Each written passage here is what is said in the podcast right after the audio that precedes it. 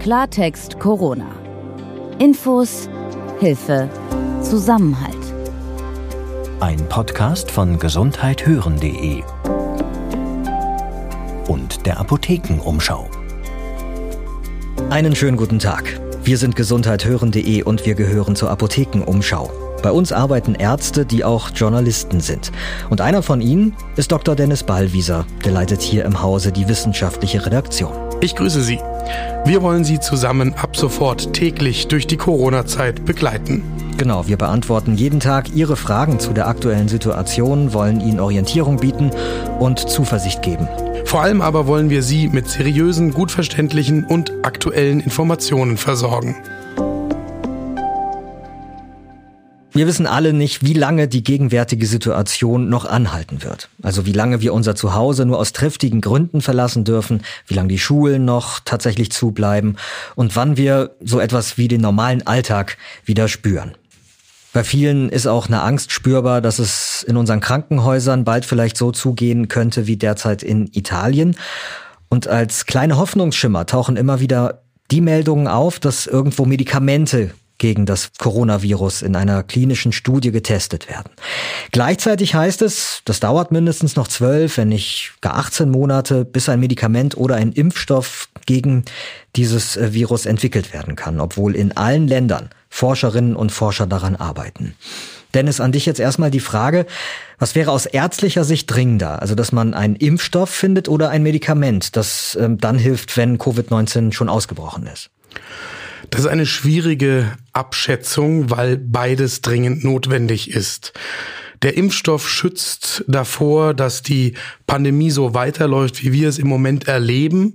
Und das Medikament kann die akute Erkrankung behandeln. Wir müssen uns aber bei beiden bewusst sein, dass beides noch dauern wird. Und deswegen ist wichtig, dass unterschiedliche Forscherinnen und Forscher an beiden Aspekten weiterarbeiten.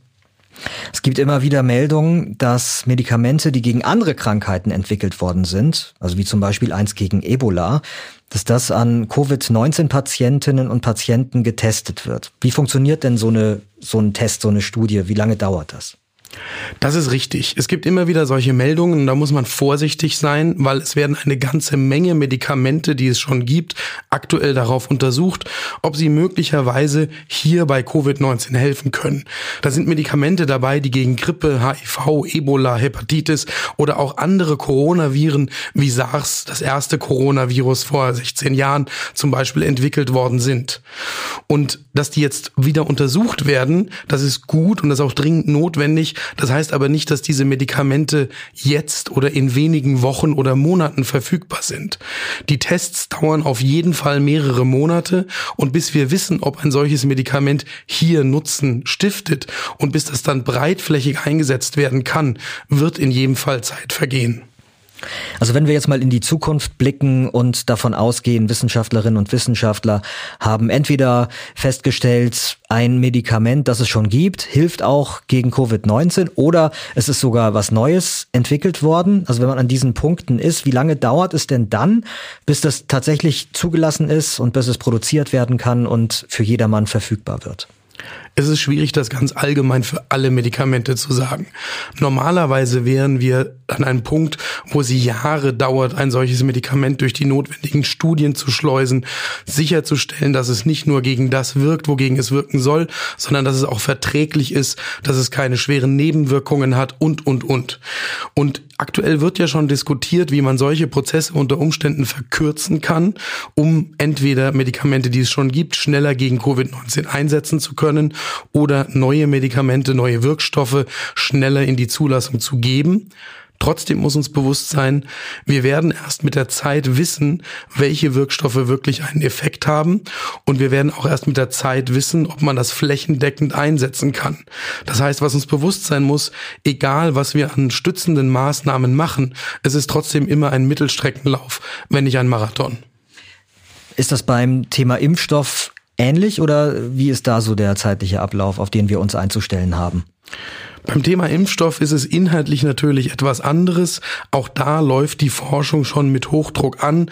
Auch da fragt man schon, welche Stücke man von früher entwickelten Impfstoffen hier wieder einsetzen kann. Da sind Forschergruppen dran. Es gibt verschiedene Ansätze, aber kein Impfstoffansatz verspricht jetzt innerhalb von drei Monaten zum Beispiel einen Impfstoff sofort in der Masse an die Patientinnen und Patienten zu bringen. Auch da gehen die Wissenschaftler, die sich damit auskennen und auch damit auseinandersetzen im Moment davon aus, dass das frühestens Anfang 2021 verfügbar sein wird. Jetzt wird ja tatsächlich weltweit geforscht. Ne? Also äh, Forscherinnen und Forscher sitzen auf jedem Kontinent, nehme ich an, und arbeiten unter Hochdruck.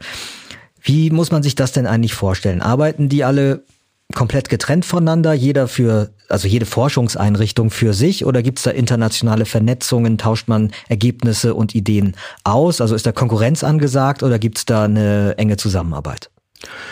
Grundsätzlich gibt es ja in der Wissenschaft immer einen gesunden Wettbewerb. Jede Forschergruppe, die verschiedenen Forschungsinstitutionen haben einen gesunden Wettbewerb darum, wer am weitesten vorne ist. Die gegenseitigen Ideen befeuern sich auch und die Wissenschaftler streben ja auch danach. Sie wollen schon gerne die Ersten sein, die eine neue Entdeckung quasi machen und darüber berichten können. Aber das alles findet immer in der Zusammenarbeit statt. Wir dürfen auch nicht vergessen, dass die meisten Wissenschaftlerinnen und Wissenschaftler international in Arbeitsgruppen gemeinsam ausgebildet werden. Da gibt es einen regen Austausch. Wissenschaftler verlassen ihre Heimatländer, gehen in andere Nationen, arbeiten da in Forschungsgruppen, kommen wieder zurück oder gehen dann in dritte Staaten noch. Und das führt dazu, dass es natürlich zu Kooperationen über die Ländergrenzen, auch über Kontinentegrenzen hinweg geht. Wir haben zum Beispiel jetzt mal ganz konkret bei Corona ein vom Karolinska Institut in Schweden geführtes Konsortium, das gemeinsam an einem Open Corona Projekt arbeitet. Wir haben ein Zentrum hier das Deutsche Zentrum für Infektionsforschung in Deutschland, das so ein Konglomerat von verschiedenen Forschungsinstituten da orchestriert. Und das heißt, natürlich arbeiten die Wissenschaftler, die sich damit auskennen, gemeinsam. Also während es unter den Wissenschaftlern da ganz offensichtlich einen regen Austausch gibt, ja. gibt es ähm, bei einer anderen Gruppe in der Bevölkerung eher das Gegenteil, die Isolation. Die meisten regierenden Politiker und Virologen sind sich ja einig, das ist die einzige Möglichkeit, die Gesundheit und damit auch das Leben vor allen Dingen älterer Menschen zu schützen und der Menschen, die schon eine Krankheit haben. Wir haben ja gerade darüber gesprochen, dass es dauern wird, bis wir auf der einen Seite eine Impfung haben und auf der anderen Seite eine gezielte Behandlung von Covid-19. Mehr als einfach nur die unterstützenden Maßnahmen. Und deswegen ist es so wichtig, diejenigen zu schützen, bei denen man weiß, dass sie eine hohe Wahrscheinlichkeit haben, einen schweren Krankheitsverlauf zu haben. Und das sind halt auf der einen Seite vor allem die älteren Menschen und auf der anderen Seite Menschen mit eher schweren Grunderkrankungen. Und die gilt es jetzt durch die Isolation zu schützen. Aber Isolation hat bei denen, die man schützen will, oft Nebenwirkungen, und zwar psychischer Natur. Denn äh, gerade für viele Ältere, die häufig auch allein leben, da sind die gewohnten sozialen Kontakte besonders wichtig und viele von denen kämpfen jetzt mit Einsamkeitsgefühlen, Ängsten, teils sogar Depressionen. Ja, es ist im Leben von insbesondere, nicht nur, aber insbesondere älteren Menschen natürlich wichtig, dass sie ihren gewohnten Kontakt zur eigenen Familie, zu den eigenen Enkelkindern, aber auch zur Nachbarschaft, zu dem ganzen sozialen System, das sie normalerweise unterstützt und das auch von ihnen ja unterstützt wird, halten können. Das hält sie im Alltag fit, das sorgt auch dafür, dass sie selbstbestimmt und selbstfähig leben können und das nehmen wir jetzt gerade mit einem Schlag alles auf einmal weg. Und da ist es eben extrem wichtig, jetzt andere Unterstützungsangebote zu finden. Ich habe vorhin mit Elke Schilling telefoniert. Die hat in Berlin den Verein Silbernetz gegründet. Und das ist ein Verein, der will älteren Menschen in Isolation helfen, sich nicht allein zu fühlen. Und ich glaube, die machen da ohnehin, aber gerade jetzt einen echt wichtigen Job. Hallo Frau Schilling, herzlich willkommen hier bei uns im Podcast. Herzlich willkommen, Herr Glück. Ich freue mich, Sie zu hören. Frau Schilling, Ihr Verein ähm, bietet ja schon seit längerem GesprächspartnerInnen und Partner für ältere, einsame Menschen an. Was hat sich denn bei Ihnen jetzt seit der Corona-Krise geändert? Also unser Anrufaufkommen verändert sich rapide. Wir sind jetzt acht Tage, nachdem wir deutschlandweit gestartet sind, bei dem fünffachen Gesprächsaufkommen von der Zeit davor. Und es haben sich die Zeiten ein bisschen geändert. Also es wird nicht mehr so lange geredet, sondern eher äh, kurz, relativ kurz und knapp erstmal Problem verkündet oder die Freude verkündet, dass da überhaupt jemand ist, der zum, zum Reden bereit ist. Und es hat sich verändert natürlich die Klient, also die, die, ähm, die Herkünfte unserer Anrufer, weil wir sind ja jetzt, wie gesagt, seit, äh, seit acht Tagen deutschlandweit erreichbar. Und es wird wirklich aus ganz Deutschland angerufen. Genau, also Sie waren ja eigentlich ein Angebot nur für äh, Berlin. Wie gehen Sie denn damit um, dass Sie so äh, viele neue Anrufer jetzt haben? Wie können Sie die denn überhaupt bedienen?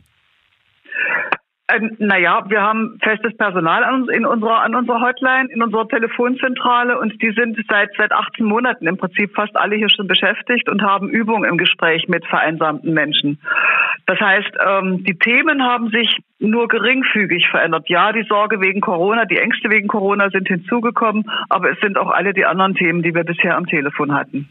Genau, aber das Anruferaufkommen, nehme ich an, hat sich doch dann jetzt genau. deutlich gesteigert. Und wie bewältigen ja. Sie das jetzt gerade? Äh, wir haben, naja, unsere, also unsere Leute haben jetzt richtig stramm zu tun. während, während es bisher, also wir sind grundsätzlich mindestens mit zwei Menschen am Telefon, meist oftmals oft genug auch mit vier, weil wir haben vier Telefonarbeitsplätze. Und die, die Gespräche sind, wie gesagt, etwas kürzer als bisher. Das heißt, in der gleichen Zeit können wir mit mehr Menschen reden. genau, und wir sind dann, wir sind auch dabei, für die nächste Woche dann Homeoffice vorzubereiten, dass wir die Leute von zu Hause aus telefonieren lassen können über unsere 0800er Nummer. Und dann binden wir auch unsere ehrenamtlichen Silbernetzfreunde mit ein, weil wir haben ja, diese Hotline ist ja nur ein Teil vom Silbernetz, sozusagen das Basisteil. Zusätzlich haben wir normalerweise unsere ehrenamtlichen Silbernetzfreunde, die einmal in der Woche ihren alten Menschen für ein persönliches Gespräch anrufen, ähm, die wir jetzt nicht neu vermitteln können und die mit der einen Stunde in der Woche auch nicht wirklich ausgelastet sind und von denen viele bereit sind, jetzt an der Hotline mit einzuspringen. Verstehe, also Ehrenamtliche können sich jetzt verstärkt bei Ihnen einbringen aktuell. Ja, Sagen Sie, was sind denn die Themen, die Fragen, so die Ängste, die die Anrufer und Anruferinnen bei Ihnen mitbringen? Naja, jetzt in der Corona-Krise sind es, sind es einfach ähm, Themen, die sich daraus ergeben, häufig daraus ergeben, dass Menschen, die bisher gut unterwegs waren und gut im Kontakt waren, plötzlich in diese Isolation gestürzt sind.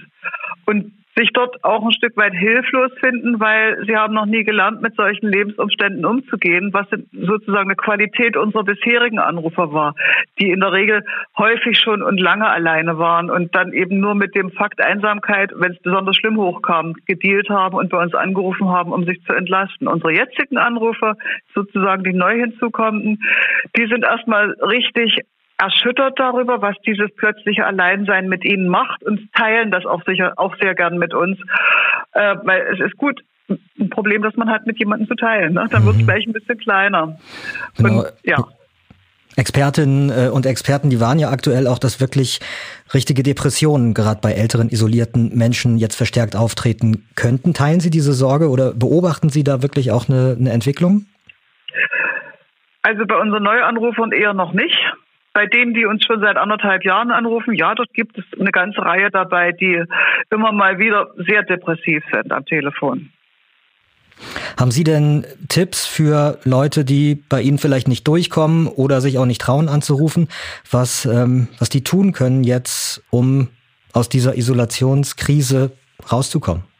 Also denen, die nicht durchkommen, rate ich einfach nochmal versuchen es gibt immer noch Zeiten, wo unsere Kollegen äh, auf, auf den nächsten Anruf warten. Das ist das eine. Und zum anderen, ich denke, ähm, es ist sinnvoll, sich in dieser Zeit darauf zu besinnen, dass man in einem langen Leben auch viele Bekannte und Freunde hatte, möglicherweise. Und dass es vielleicht ganz sinnvoll ist, wenn man noch irgendeinen Anknüpfungspunkt findet, jemand von diesen alten Bekannten anzurufen und zu sagen, hey, geht's dir eventuell genauso wie mir? Können wir miteinander telefonieren? Können wir uns gegenseitig ein bisschen entlasten? Der andere hat vielleicht nicht den Mut, das zu tun und wird sich dennoch darüber freuen, dass, er, dass es versucht wird. Frau Schilling, vielen Dank, dass Sie sich für uns Zeit genommen haben und danke für die Arbeit, die Sie da tun. Danke für, für Ihre Komplimente, Herr Glück. Und ähm, bleiben Sie gesund. Bei uns ist es übrigens äh, jetzt so, dass mein Sohn per Skype mit dem Opa Schach spielen wird. Der hat Vorerkrankungen und ähm, der kann deswegen die Wohnung auch kaum mehr verlassen. Sehr schön. Eine Nachricht, die hoffen lässt, die kommt heute übrigens aus Italien. Zum ersten Mal seit Wochen hat sich dort der Anstieg von Neuinfektionen und Todesfällen verlangsamt. Und was bestimmt auch noch nicht jeder mitbekommen hat. Während das öffentliche Leben komplett sozusagen geschlossen hat, versuchen gerade sehr viele Einrichtungen und Institutionen den Menschen zu Hause Angebote zu machen. Also Theater, Opern weltweit, die stellen ihre Vorstellungen online. Museen bieten Online-Führungen an und Musiker geben über Livestreams Konzerte. Aber nicht nur das. Auch Zoos in aller Welt, die kann man über Live-Kameras besuchen, unter anderem den in Melbourne in Australien. Und vielleicht schauen Sie dort ja mal vorbei. Könnt ihr mir vorstellen, dass die Tiere dort für gute Laune sorgen. Mein Name ist Peter Glück. Und ich bin Dennis Pallwieser. Wir sind jetzt täglich mit einer neuen Podcast-Folge für Sie da und wenn Sie Fragen haben, dann beantworten wir die gerne. Und was wir selber nicht wissen, lassen wir dann von Experten erklären. Wenn Sie Fragen haben, dann schicken Sie jederzeit eine E-Mail an redaktion.gesundheithören.de. Und am besten abonnieren Sie uns, dann verpassen Sie nämlich keine neue Folge. Klartext Corona. Ein Podcast von gesundheithören.de